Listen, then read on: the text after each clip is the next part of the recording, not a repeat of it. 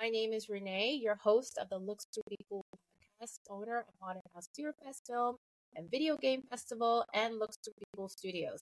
And I want to introduce my co host, Louise, who is producer of the podcast and festival judge for Haunted House Fear Fest. So, in today's episode, we're delving into the extraordinary journey of two visionary filmmakers and cinematographer who seamlessly blend the influence of their multicultural upbringing into the tapestry of their craft the Deka brothers and Geoff George. First off, Ben and Julian, childhood friends from France, whose imaginative world was shaped by the eclectic mix of Japanese anime, US movies, and European literature. Their debut feature film, Sodium Babies, a testament to their passion, earned them the special mention of the jury at Leeds International Film Festival, propelling them to the attention of LA producers and ultimately leading them to embark on a filmmaking adventure in the US. Notably, they clinched the 2012 MTV Music Video Award for Best Visual Effects for their work on Skrillex's First of the Year Equinox, directed by Tony T. Datis. Transitioning seamlessly into the world of commercial filmmaking, but what caught our attention was their short horror film, My Blood, which Louise, our insightful producer, shared with me. With over 114,000 views on YouTube, the spine chilling tale unfolds on a cold winter's night in northwest Detroit, where William and his teenage son, Jake, encounter a desperate single mother seeking their help to save her daughter from demonic possession.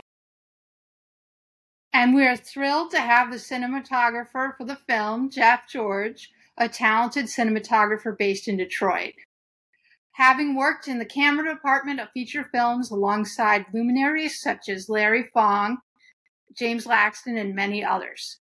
Geoff has seamlessly transitioned into a creative force of his own. From music videos to feature films, commercials, and documentaries, he has brought his unique style to collaborations with clients like Vice, Timberland, Under Armour, and Chevy. Geoff's lens has also captured the essence of musical talents such as Eminem, while also leaving an imprint on Atlantic Records roster with artists like Danny Brown and the Insane Clown Posse. A storyteller at heart, Geoff's narrative credits include numerous shorts and two features The Pickle Recipe and Ovid and the Art My of name Love. is Ovid. How did I, a nice boy from small town Rome, end up in trouble with the brutal emperor? After years of civil war, the newly anointed Emperor Augustus had finally brought peace to the Roman. So, everyone, join us as we unravel the captivating narrative that Deka brothers and Geoff George exploring their diverse portfolio and the intriguing stories behind their creation. Guys, welcome to the Looks Creepy Cool podcast. How are you? Pretty Thank good. you. Thank you for having us. Thank you for having us. Thanks for having us. What a nice intro. Yeah. I'm flattered. Oh, also, well, no, you guys. I mean, I, I guess you didn't realize, like, once someone reads it back to you, it's like you guys accomplished so much, and that was only a snippet of what we just mentioned. So it is a true honor to have you guys. I first off want to Thank you. start off with, um, you're welcome. I first want to start off with My Blood. I so being a horror film owner of a film festival, I've seen ton of horror films, and when Louise. Um, now she's a festival judge for the festival. So, like, when she sent me your film, I was like, holy shit what is this? I said, like, it's such has an like it was just so great. It wasn't only just gritty, but it was very poignant in terms of the terror. And the cinematography was just so polished, particularly, and we'll get into it, the scene with the boy uh, going into the room and trying to release the demon from the little girl. They're transitioning back to the living room with the father and the mother. It was just so beautifully done. Like that was one of my favorite scenes. And so I'm just, I was like, Louise, like we have to have them on. Like they're super great. Like we have to, you know, introduce me to them and everything. So I just want to kick off. Like, can you share a little bit of your background and how you guys got into? Yeah, I mean, for, for me, it started like uh, childhood. Uh, I think I was like around six years old, starting to wonder like what I'm going to do as a grown up, and then realizing that you know that, that was actually a job to do movies, you know, and uh, I, I was I was a bit naive, so I would see the actors on the screen, so I thought I wanted to be an actor, but then around the age of ten or twelve, I realized that really I wanted to be a, a storyteller, and uh, and I've just been following it, uh, this passion since then. And um, I went uh, I went to a cinema study uh, college in Poitiers in France, and uh, I was living there with roommates. We were all in the cinema program, and and my brother was more like in the science, and and he's a bit younger, and uh, so he, a couple of years later he joined and lived in the same house with us, and he was surrounded by artists. And yourself, you always had like uh, an artistic fiber. He's, he's yeah. really good at drawing, playing music, and eventually you dropped out from biology and and joined the joined the party, you know, and we were doing... tried, but uh, yeah, it was not for me yeah, like more the idea of science than doing science. But uh, right. no, yeah, was it the was dissect- dissecting of the frog or the pig? Was no, it that... was the, uh, the amount of knowledge you need to uh, just know from uh, your heart uh, that it, it, was too too much, and being uh, surrounded by artists and and also no schedule, you know, a lot of party, a lot of dreaming. So for him, for him to focus on that type of studies, that was, and uh, and that was not really like your and also in the end, you know, yeah, in the end, he's an artist. So. And and I think your father like uh, did some comic book at some point uh, in his career. So uh, as children, we were always like you know uh, you know connected to art. Uh, even though I, I love science, but uh, yeah, ultimately it made more sense for me like to to go that route. That's awesome. And um and Geoff, how did you get into you know your profession, cinematography, filmmaking, yeah. all that? Yeah. Well, uh, I grew up in Detroit, and um, you know, my father was a photographer, and and he kind of passed on uh, a good eye for photography to me. He he did a lot of street photography work and, and nature photography in in in the 70s, 80s, and 90s, and um, and uh, it kind of passed on that that uh, same inspiration to me. And I started. I went to the University of Michigan uh, to study film, and after graduating in 2008. Um, I was uh, I put myself out there as a camera assistant. Um, had a lot of films coming to the state of Michigan as part of a, a an old film incentive program that's um, we're trying to get back now, but um, uh, that's now since gone. Uh, but one of those projects was uh, that I um, got connected with and and was uh, assistant camera for was with the Deka brothers. Um, at the time, they were DPing, and uh, and and they were filming a movie in my close to my hometown uh, in Pontiac, Michigan, uh, which was the most random place in the world for these amazing French creative filmmakers uh, to come to the United States and make a film. So I was just starting my career as a camera assistant and and kind of hustled my way into wow. working with them. Um, and uh, and I got to be their assistant, and it was an amazing uh, experience. And we we became friends and and collaborators, and you know, uh, and I and I took a trip out to to France to visit them in their hometown, and and uh, and eventually they were trying to focus more on directing. They you know they they had worked as DPs for this film and and but really their their their talent and their creativity while they are very talented with cinematography they're they they are quintessential um, directors you know? So uh, uh, so when when they wanted to start directing some music videos and things like that um, you know I said well hey I I want to I want to start being a cinematographer, you know, as one does. And in the meantime, I was working on lots of uh, feature film projects as a as a first AC. Big chance, not only in film in general, but uh, but uh, as their cinematographer for a, a, music video for Insane Clown Posse. That was a, a crazy huge budget for a, a, a budding cinematographer, and for us at the time.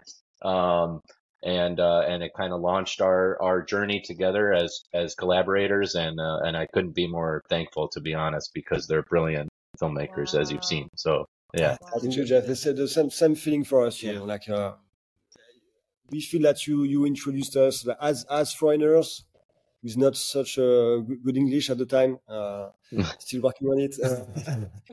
As, that was great that uh, we had this connection, this film before, and then yeah, we all like kind of uh, moved uh, step ahead, and I think like uh, you helped us so much to uh, to introduce us to the crew and, and, and push so much more in endeavor like uh, that you know, maybe the, the budget were at the time. So cool.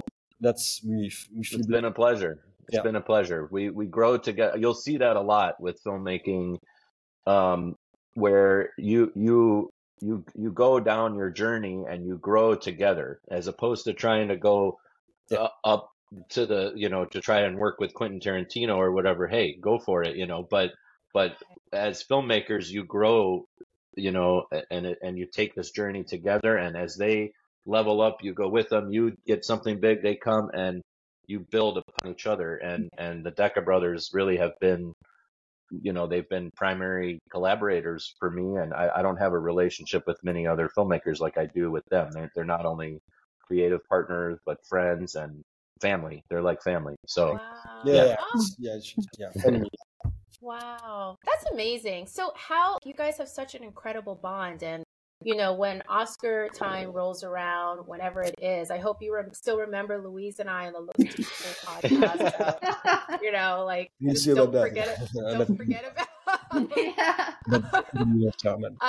But um, in terms of like how you guys worked with um the film and everything, like how can you describe like your collaboration um during the filming process um and, and the amounts of terror that the elements of terror that came along with it for the film um it's great to know like how your dynamic is it's like the script first and then you guys bounce off ideas with geoff a bit on how it's going to visually look like what's your guys process Uh, I mean, the, the, the process first, uh, I, I think it's always evolving. Yeah. Uh, so there's this one thing, the tools evolve in the filmmaking world a lot and, and, and, but also as a, as a human being, you know, through life, you evolve in your, in, in your mindset. Uh, and, uh, my blood, we, we did that, uh, there is quite some time and, I, you know, we will not work the, the, the same way I feel, uh, today, but, um, uh, but usually, yeah, we like to present Jeff with a, a strong concept. Mhm. I, I think at the time of My Blood, we were maybe more directive on like the mood of the light and stuff. And, and as we worked more and more together, I this is I realized that this is something was I, I come up with less and less ideas in terms of light because I'm like, okay, that's going to be Geoff's uh, thing, you know. And I know we have a short end, and I know Geoff, uh, not sure, and I don't know if this is because you came up as our first AC or what, but there is something about your style that that really fits our style. So at some point, I don't have to. Ben and I, we don't have to explain. Okay, Geoff, that's kind of like the style we're going for. And and and and Geoff, you're going to go fish some stuff in your DP world because you you you, have like uh, your eyes on the map, and we're focusing on something else. So you pay attention to what, what what's going on in the DP world, and then you bring us like, hey, there is a new tool, there is a new technique. Look, this visual, and and usually, you know, it's it really fits your style because you understand us so much, and Yeah. And and I and I feel like uh, it's good to have a trio because it's as as directors, it's great to be a, a duo. That's for sure. Like because you you can like uh, bulletproof your ideas so much faster than when you're trapped in your own head. So we can bounce ideas uh, of each other's. But sometimes we need a tiebreaker, and uh, Geoff comes comes in, you know Yeah. and and, Yeah. and to have a third person in the room, like oh, because sometimes you're on the fence, you don't know, you know. Uh, so Yeah, I think I think it's it's exactly what you said, and and first and foremost, of course, we share uh, the same passion for a similar aesthetic of Yeah. filmmaking, for a sim a similar types of films that we're inspired by. So right off the bat, of course, we're you know, and and honestly, you know, uh, uh, uh, it's it's hard to find someone who really shares a lot of. There's a lot of overlap between your interests. So right off the bat, we we discovered that we had a lot of shared interests, and then the personalities start getting together, and you start hanging out and having some beers and coming over, you know, in the summer to summer parties and stuff, and you start to bond in that way. Um, but I also like that they they as directors they bring this strong vision, and they're really visionary filmmakers. They give me a lot of ammunition to to create out of. And um and and because I know their style and I have a good sense of what they're trying to go for or maybe not 100% but they at least are able to uh, explain very easily to me or show me something that I I can understand immediately what they are trying to go for. And I I personally like that as a DP some directors are more into um, you know, mood and, and acting, and, and some are more visual.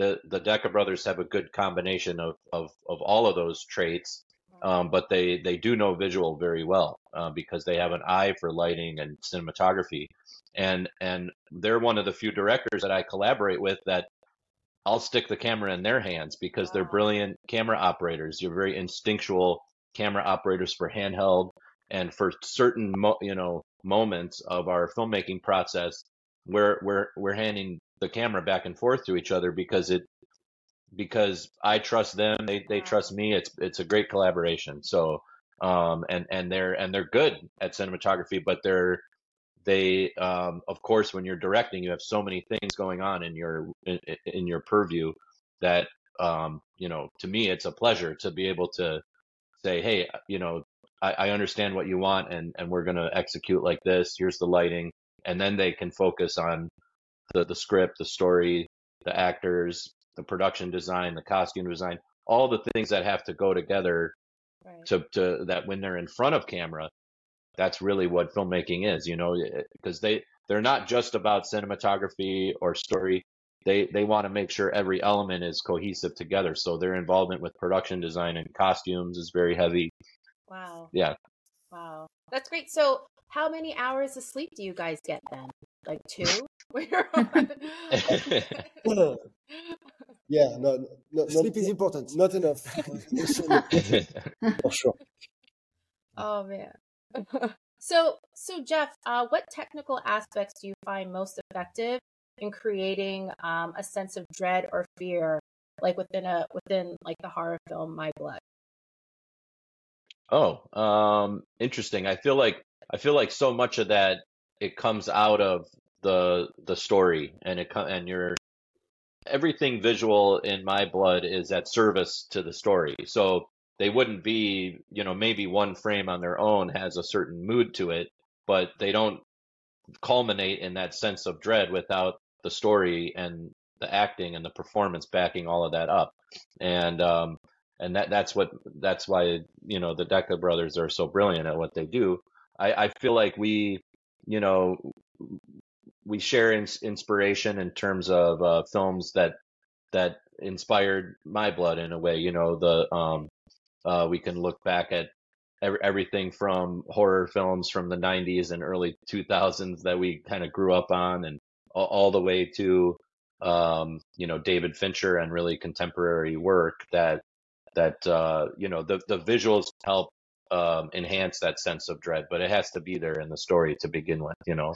Um, but uh, I was saying, uh, I think we both have a fondness for kind of like classical camera movements and but sprinkled with the kind of their own style and and something contemporary too. But we're we're often doing slow dolly, you know, moves mm-hmm. and um and and you know, kind of foreboding a foreboding mood in a lot of our camera work. So it's it's hard to translate into words, I guess, but um because it's so project specific. Yeah, for, for us as uh, French kids uh, looking at uh, TV back in the days, we were like fascinated by uh, the look of American movies. You know, this uh, anamorphic, like you know, wide lens sort of mm-hmm. look, and I think you know that's something really we embraced, and and that and that Geoff, you you kind of you know made possible for us to to use when we move in the states before in France, it was more like nimble, like productions. It was more like uh, amateur, almost like you know, we were learning like the the craft, which was great. But uh, when we get a chance to work with Geoff and and uh, and a real DP, you know, uh, that's where like we uh, were able to embrace this, uh, this, you know, classical cinematography like approach, and that yeah, carry a lot of um, I guess tools to to build up tension and and I think my blood really like you know you know use that more than the the horrific vision of something. It's it's about the, the build up of the tension throughout the, the piece. You know, uh, right. I would say in terms of right. the overall. No, that's that's great because that brings me to my next question. Like that scene, which is like my favorite scene that I talked about at the top of the at top of our interview, is just like um, from when the son is trying to is um, in the room with the girl who's like obviously possessed, and then you like flip back and forth to the scene with the father and then the mother where he tells her, you know, just really to shut up. I'll, you know, I won't say too much, but can you just describe to us in terms of shooting that scene?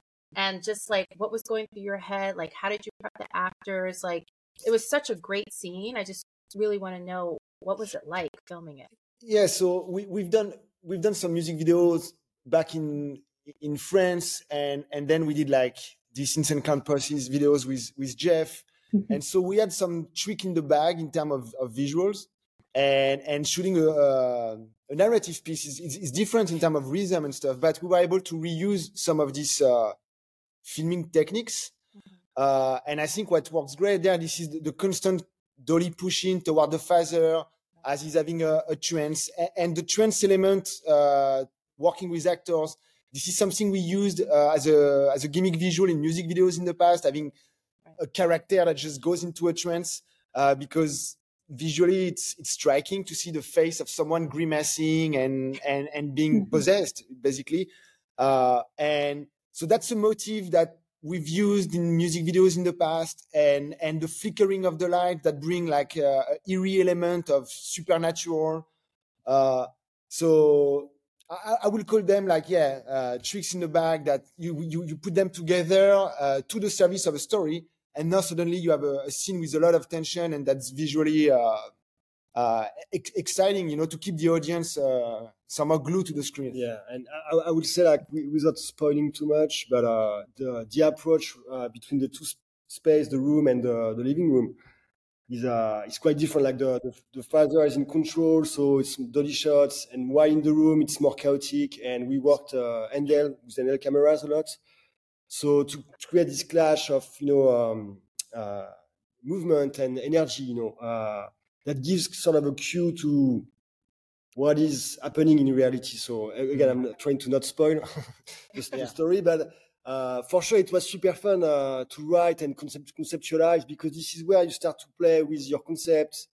How far can I push this idea so the audience start to you know understand, but no, no not completely you know like get the, the full picture. So right. that was yeah, I, I, had a lot of fun, and uh, our talents uh, who played the little girl. Uh, I forget her name uh, right now, uh, but she was great. Uh, she was awesome. Yeah, I, I yeah. Wow. No, this is. Yeah, I think it's it, okay. It's a good example of a scene where having control of an environment allowed us to do a lot of um, filmmaking techniques that added great production value because that was a built set and and everything from the texture of the wall to the fixtures that were above the table and underneath the kitchen. And, you know, we, we spent a lot and the sconces on the walls and everything was then wired into flicker boxes at the back backstage, you know. Um, so we had full control over this. If you, it would be really difficult to do a scene like that in a an existing house that you didn't have just you know, that the owner didn't just say, yeah, go for it, you know, but because we could control the texture of the wall, the lighting of the space because there's no ceiling. So many um, elements helped us in, in that regard too. And, and ironically enough, it was, a, it was, um, uh, the, the kind of bones of it was old, uh, stage, uh, play or a, a, maybe another film shoot actually.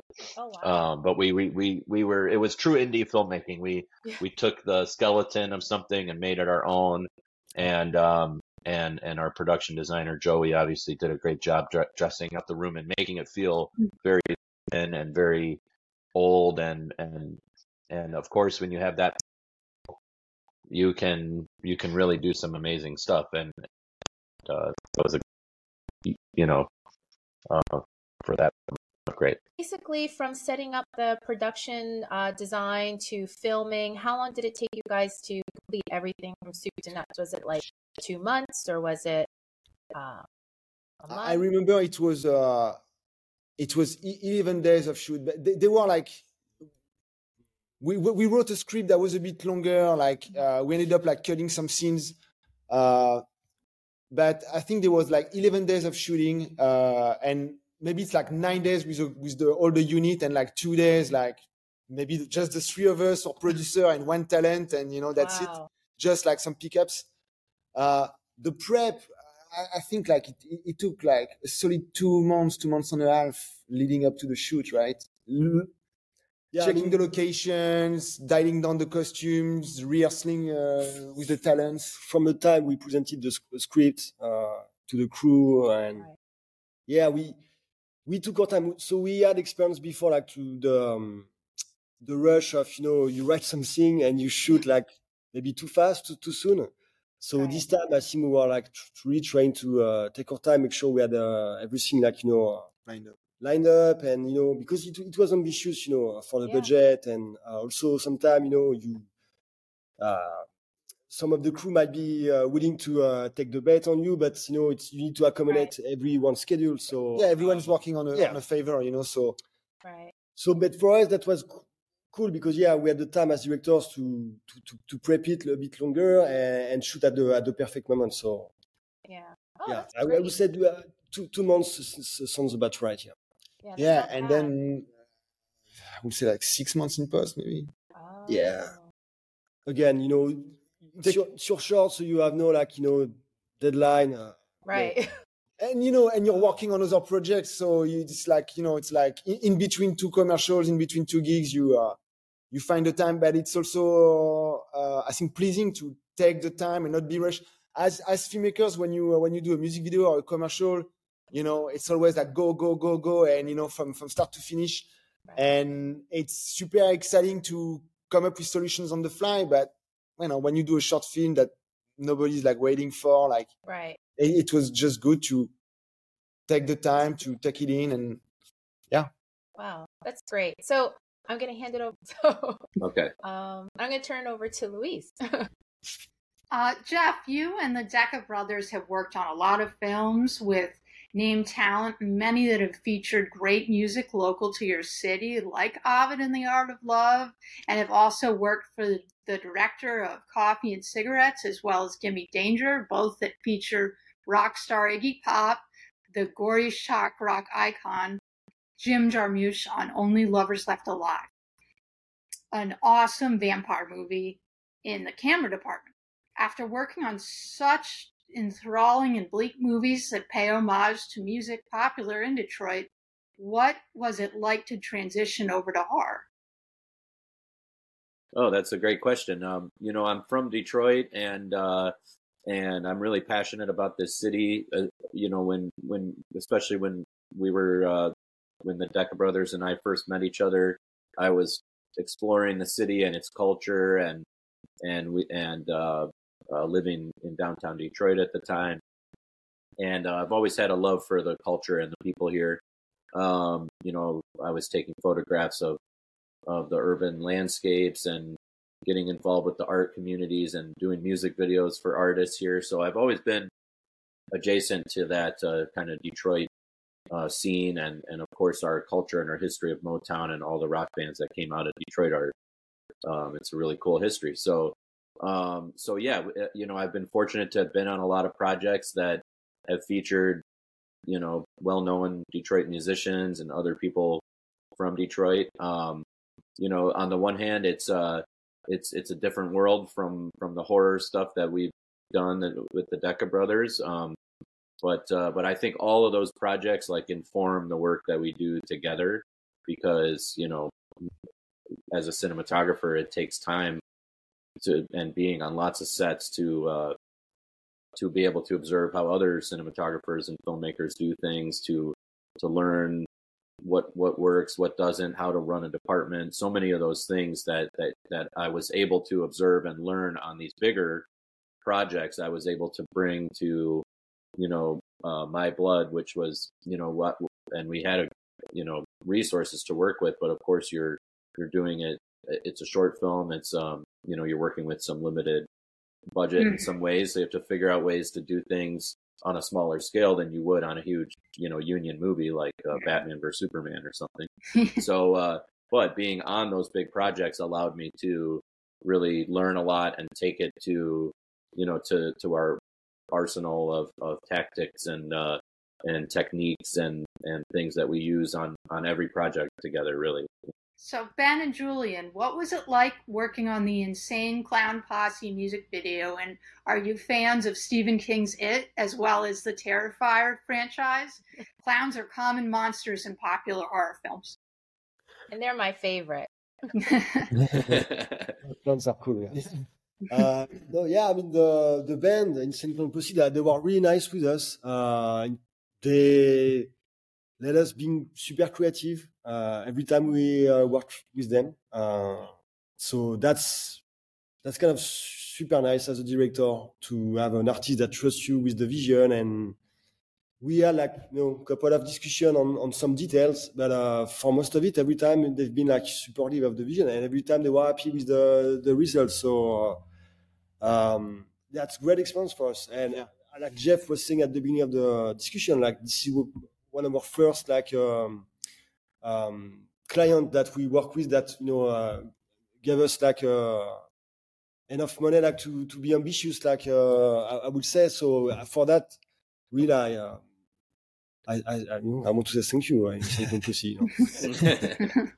if you're watching no, thank you guys mm-hmm, yep yep John Ritter, I think. The, it was a bit like uh, uncanny and you know there was something you know super like fascinating about this but really like uh, uh, yeah Stephen King is uh, is the master you know, I would say yeah definitely it, for me it's like I was I was never calling myself like a, a fan of, of him, and and to be honest, I haven't read the books, but you've seen so many films, and and it's just like later in life where I'm connecting the dots. I'm like, like okay, yeah. that was Stephen King. Oh, that was Stephen King. Was mm-hmm. And I'm like, oh my god, the body of work that the guy put, you know, that that turned into iconic pieces that we all know. And I'm like, yeah, I guess I must be a fan. Created so much of yeah the yeah the the, the style of uh, of the, uh, an entire genre you know like uh, mm-hmm. in books in films and uh, and yeah like you said sometimes you watch something and you're like that was great and you discover okay that's adapt- yeah. adapted from uh, okay, yeah, right, yeah, of course so the uh, the the outsider on the hbo the limited series that was so good what kind of music do you listen to when you get into your creative group? Me, I, am going. Uh, I will listen to uh, a track that can support the emotion of the scene I'm working on. So, uh, I don't listen always to music. It's, it's actually rare. If I do it, it's only to cancel like some some noise around that are like disturbing. And then if I do, if I'm uh, yeah, writing a scene with tension, I will like a foreboding type of music, or if it's action, it can be like a bit more orchestral. And maybe I will like do some some zapping in my uh, on my Apple Music to make sure I have the, the, the right track because if if the mood doesn't correspond emotionally to what I'm writing, that really throws me off. Uh, uh, but then uh, what I think you do, you listen to music to generate ideas uh, sometimes. I mean, it's not like I do it to generate ideas, but often I had I had some of my best uh, ideas in terms of the concept or uh, some ideas that I carried like uh, forward to be more than just concepts. Uh, they were triggered by music. They were triggered by music, yeah. Okay. So I respond that I think you know that's just on the, an emotional level, like you know. Uh, uh, the music brings so much to to visuals in terms of how you should like you know feel about the emotion of of a, of a scene if you swap the music for something completely different, you are going to feel completely different about it. So uh, I think I respond like to it uh, well. And as far as the style, it's we are super eclectic. I think Julian and I, in terms of what we listen to, uh, it's more like you know the mood of the day, or like mm-hmm. Julian said, like what are you trying? What type of project are you trying to to write or think about, and trying to match whatever you're listening uh, at, at at the time. All right. How much does a good soundtrack to a movie matter to you? A lot. Uh, almost a lot. like sorry geoff but almost like 90% yeah. no, but, no i'm joking but when you think about it no it's true yeah i think a, a lot of people uh, when you're a director and you start to film your own stuff you realize wow the cameras are getting so much better and yes there's some tricks to create a good image then you need uh, good actors obviously but the the sound and the, the music is to me it's still something a bit more niche that there is a less people talented at, at this. So as a director when you can collaborate with like great uh, music artists it brings so much uh, to your piece uh, but it's, it's, not just the music it's actually the, the entire the soundtrack. entire soundtrack. yeah. Uh, and, and, and, you know yeah the, right. some, some very evident examples like sometimes you stumble on YouTube on like a, a, CGI artist, like literally a kid in their uh, bedroom, you know, on the computer, and you go, wow, that's outstanding work. And it looks so amateur because the audio is completely amateur. The images are beautiful, but you know, and then you take a movie like The Idiot from Lars von Trier, shot on a DV camera, it's shaky, it's like, it's really bad visual filmmaking, you know, but you're completely into the movie because the, the soundtrack is completely professionally mixed and that movie goes to Cannes, you know.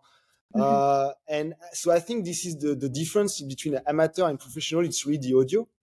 And Absolutely. that doesn't take anything yeah. to the work of the cinematographer, obviously, you know. Not at all. No, I agree with you guys. Because we are aware of what we're, we're, we're watching. Oh, I'm watching a polished yeah. image. Oh, I'm watching like a grungy looking image, you know. We are almost unaware of the audio. It goes through us. It, right. it, it, it, it, like strike a chord yeah. inside of us, an emotional chord, and we are almost unaware of it. It's more an experience. So yeah, good. Yeah, and that's good. how you suspend the disbelief of the audience. You know. Good cinematography is is it has to be supported by you know it's only can go so far. Uh, you know the the music is a huge emotional component. The the production design and the costumes is a huge part of what what makes a shot look good. You know, so you mm-hmm. can have great camera knowledge and technique and and you know even lighting can be good but if the someone's dress is the wrong color for the right. scene that and the set is not you know doesn't feel real and feel lived in mm-hmm. forget it the you know the lighting can be amazing but if the set doesn't look good you know right it, it, right so everybody has to help each other on a film and and sound is absolutely the barrier um, between you know something feeling like a real movie. Like we always ask ourselves that all the time.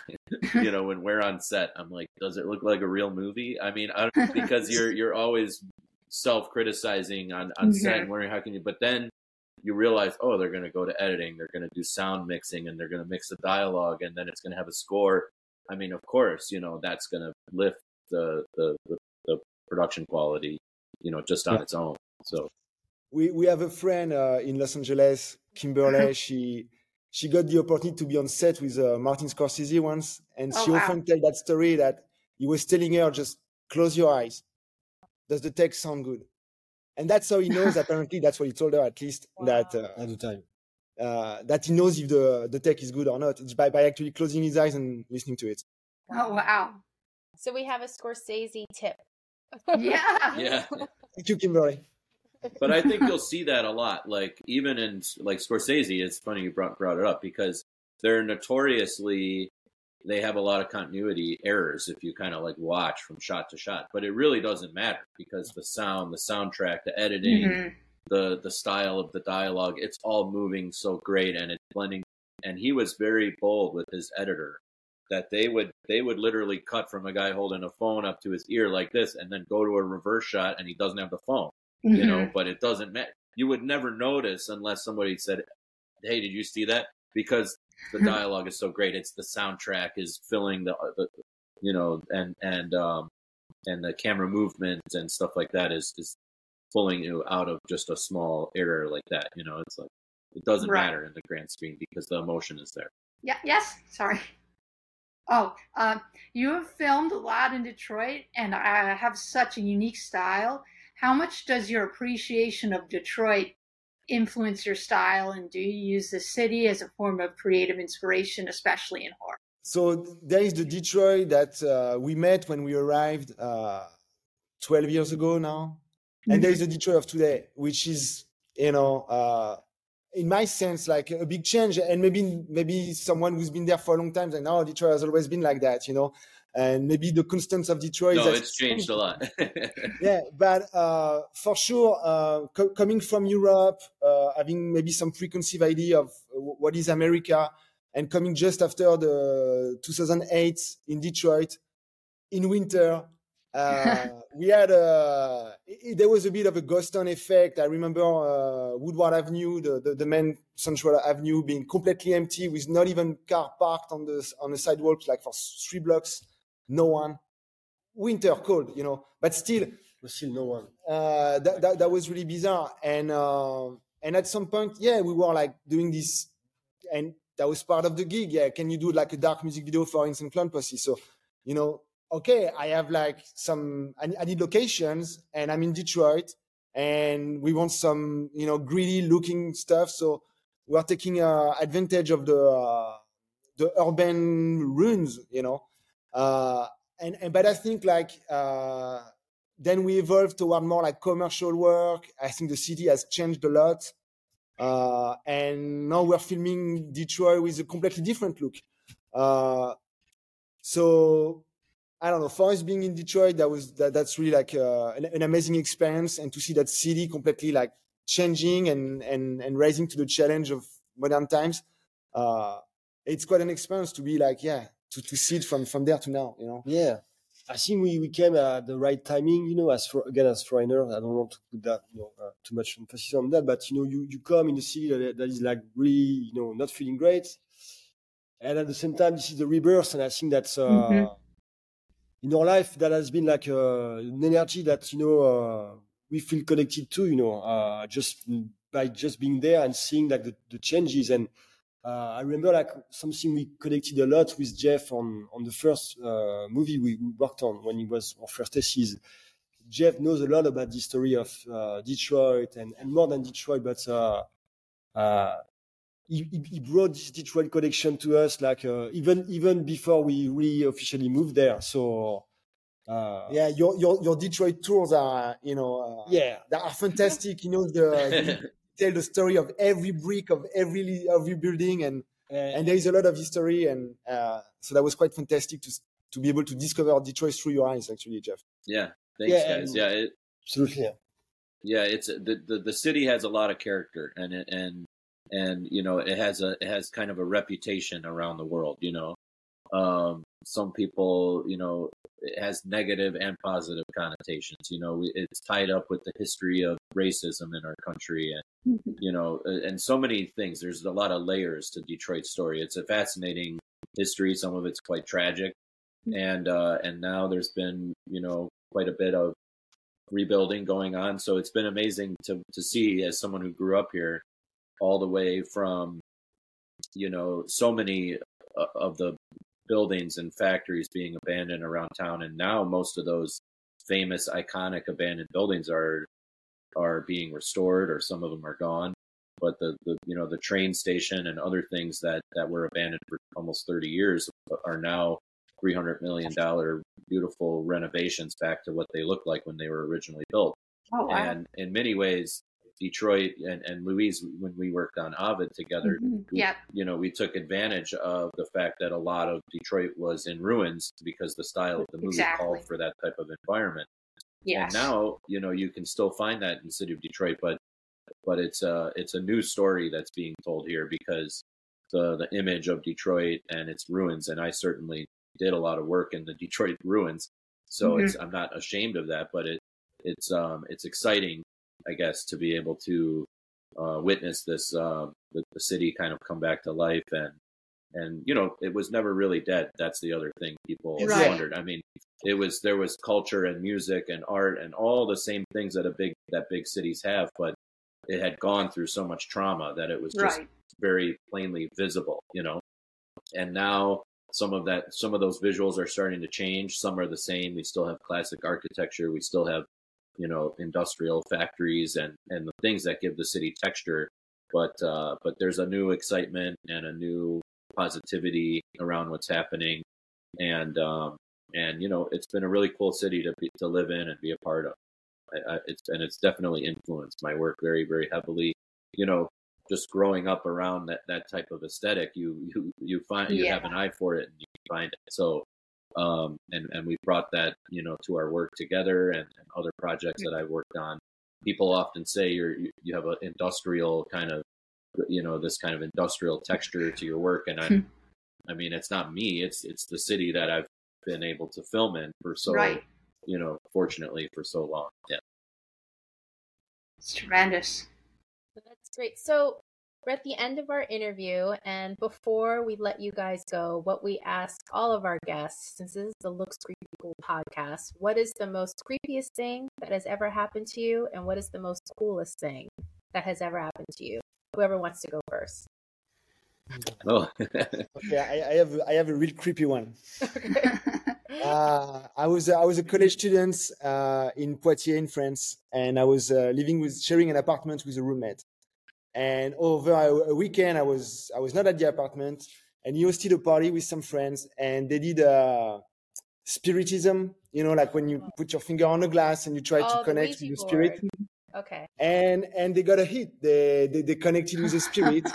my roommate says like, yeah, that was my grandpa. He was telling me stuff. What? And my other friend uh, David, or, or amazing sound mixer, was there too, and he was like, was not his grandpa.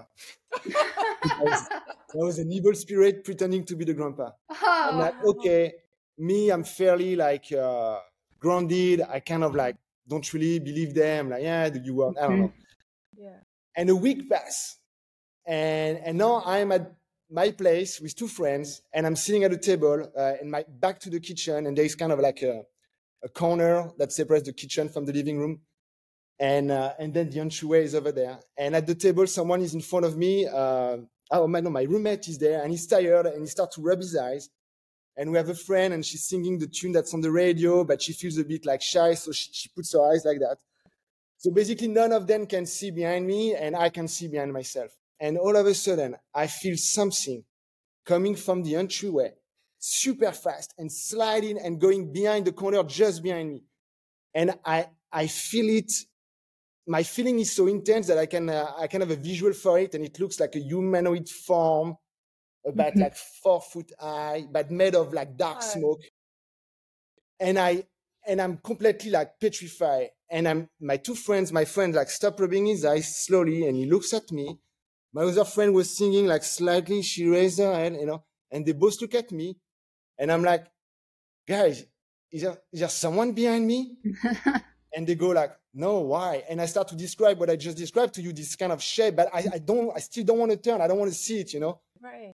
and and and the the girl she starts to cry and i'm like what's going on and they say yeah we saw it too but they didn't see it you see they we all felt it and then eventually we looked and there was nothing Yeah. Wow. But that was creepy. that is very creepy. That is very creepy. Yeah, so I'm- what happened? Did you like eat breakfast or lunch after that? Like, no I, I, mean, I, I. I, I keep living in this apartment in this Oh apartment my- for six more months and then regularly in the kitchen we can hear like some clinging of the glass Right. even though when we were like doing the dishes we put them like separate one another there was still like some clinging sound coming from there Oh my god. Uh, but then I don't know if we were just like I don't know. creepy. But that was a creepy moment. So what was the coolest thing that happened to you? Um, Uh, I, I had a weird epiphany uh, one day for two minutes. I was so happy. I was feeling that everything around me was alive, and I felt like the, literally the world vibrating, and that the vibration was love. wow. That's amazing. It just for That's two minutes, amazing. but uh, it changed. I was not very spiritual before that. It, it kind of changed my perspective of things, Wow. and it happens spontaneously, you know, So baby, out of nowhere. basically, you, you had a bad trip and you had a good trip. I had a bad trip, and I had a good trip. If you and what about you? Anything creepy? Uh, I- me, anything creepy? Uh, I, w- I won't beat Julian's story in terms of you know seeing a smoky like. Uh, but uh, uh, when I was 17, I, I had a car accident. I was not driving, but uh, the three of my the three people like which I was part of uh, at the back, we all went through the, the windshield of the car. No, no one the, was the back windshield. Yeah. What was Oh. creepy is the uh, the next day, the aftermath, the, the feeling of uh, not being uh, uh, dead or being alive. Mhm. That was, uh, you know, so I don't want to be too dramatic, but uh, the um, yeah, the, the reverse, that sort of uh, inverted the feeling of being alive, being like, oh, that, how is it possible? Like, you know, so it was uh, Whoa. good and bad at the same time. And the coolest thing, you know, uh, maybe some cliche. Uh, I have two amazing daughters, and Aw, every time that was the best feeling of the world. Like, you know, to aw. See, How uh, old are they? uh, five and eight. Oh wow, so, So young. that ends the lack of sleep a bit, but uh, uh, Yeah. making. But uh, no, yeah. The, I mean, as a father, I feel I need to answer this question. Like you know, the- Wow. this way, like my my my two daughters are wow, my that's coolest true- uh, things. Wow, those are like cool stories. Those are cool stories. Creepy cool stories, Yeah. I should say. What about you, Geoff? Well, I've had small things happen over the years. I guess my my my wife Amy is super into uh, you know ghost stories and ghost hunting and Wow, that's and she's quite connected with the spiritual realm and stuff. We we had um uh well I I would say this is kind of creepy, but it's also kind of cool this story and it's a little sad too. But my wife's uh, uncle, this just happened like Oh, not that long ago. My wife's uncle passed away, and he oh, was uh sorry. he was real beloved by not just Amy and the family, but uh, he was uh, kind of a Detroit area radio Mm. DJ that that was Oh, well wow. known in the area. So he had a really big presence in the in the area Mhm. here. And uh, and shortly after he passed away, we were we were it was the the evening after I think, and we were talking in, about Ken and and um, and his wife, and uh, you know, kind of reminiscing. And all of a sudden, the the lights kind of browned out and came back up. You know, it didn't cut off completely, but some weird surge happened that's never happened here, and and we kind of went, "Whoa, what was that?" And then Amy kind of almost jokingly, but not really, was like, "Oh, maybe it was Ken," you know, uh, her uncle. so, and then we were like, "Oh, maybe it was Ken." So then Amy said, "Okay, Ken, if that's you, give us another sign." And immediately, right on cue, the lights went out again, and then we were like, "What is going on here?" And did you leave the the lights come back up. Well, we were like frozen and in shock, really. So then it happened twice. So then Amy said, "Okay, like Ken, we I'm not joking around. Like if that was you, make the lights flash again." And on the third time she asked, right on cue, the lights went out and back up. And we were like, "Oh my god, he's here." you know, and it was a, it was a, it was kind of, you know, it was very it was surprised. I've never experienced anything like that before. It was pretty, you know, it was kind of cool. It was kind of sad, you know. So that was that was definitely I would say it's creepy in a way, but, cool. but also cool. you know it, it did give some closure in some ways Yeah. too to Amy that that he, that he was in a good place. He was he was maybe came and said his goodbyes or visited. I don't know. So death is an interesting uh, subject, and of course that's why everyone makes horror movies and Right. everything else. So it, you know but uh but I, you know and then the cool thing i guess would be i yeah when i was in detroit working on all these big movies it was a pretty crazy experience. I got fortunate to meet and hang out with you know filmmakers and actors and because i had a reputation for um you know geoff really knows detroit well so if you're visiting town uh, you know we'll connect you with geoff and he can take you on a little tour and and and i would you know bring them to you know icons of Detroit, and then to an abandoned building, and then to this weird art project to visit the artist, and it was a very eclectic tour, you know. And, but uh, I got connected with a production uh, with a costume designer who was working on a film here, and she called me and said, "Oh, would you mind giving a tour to me and my boyfriend? He's coming to visit this weekend." And I said, "Yeah, no, no problem. Sounds good. I'm happy to meet you." And uh, so on Saturday, I'm on my way over to the hotel to pick up this costume designer and her boyfriend, and she calls me and says, "I wasn't going to say anything, but I, by the way, I should let you know, um, my boyfriend is Quentin Tarantino." And so, so it turned into a two-day tour of Detroit with Quentin Tarantino driving around in the front seat of my car and talking about movies and and and you know burgers and uh, and uh, hanging out at you know uh, at, at at weird art projects and talking to people and meeting people on the street. And it was a really amazing experience. And he was exactly like what you'd imagine, you know, Mhm. uh, very knowledgeable. Uh, in some ways, already knew my history of Detroit tour.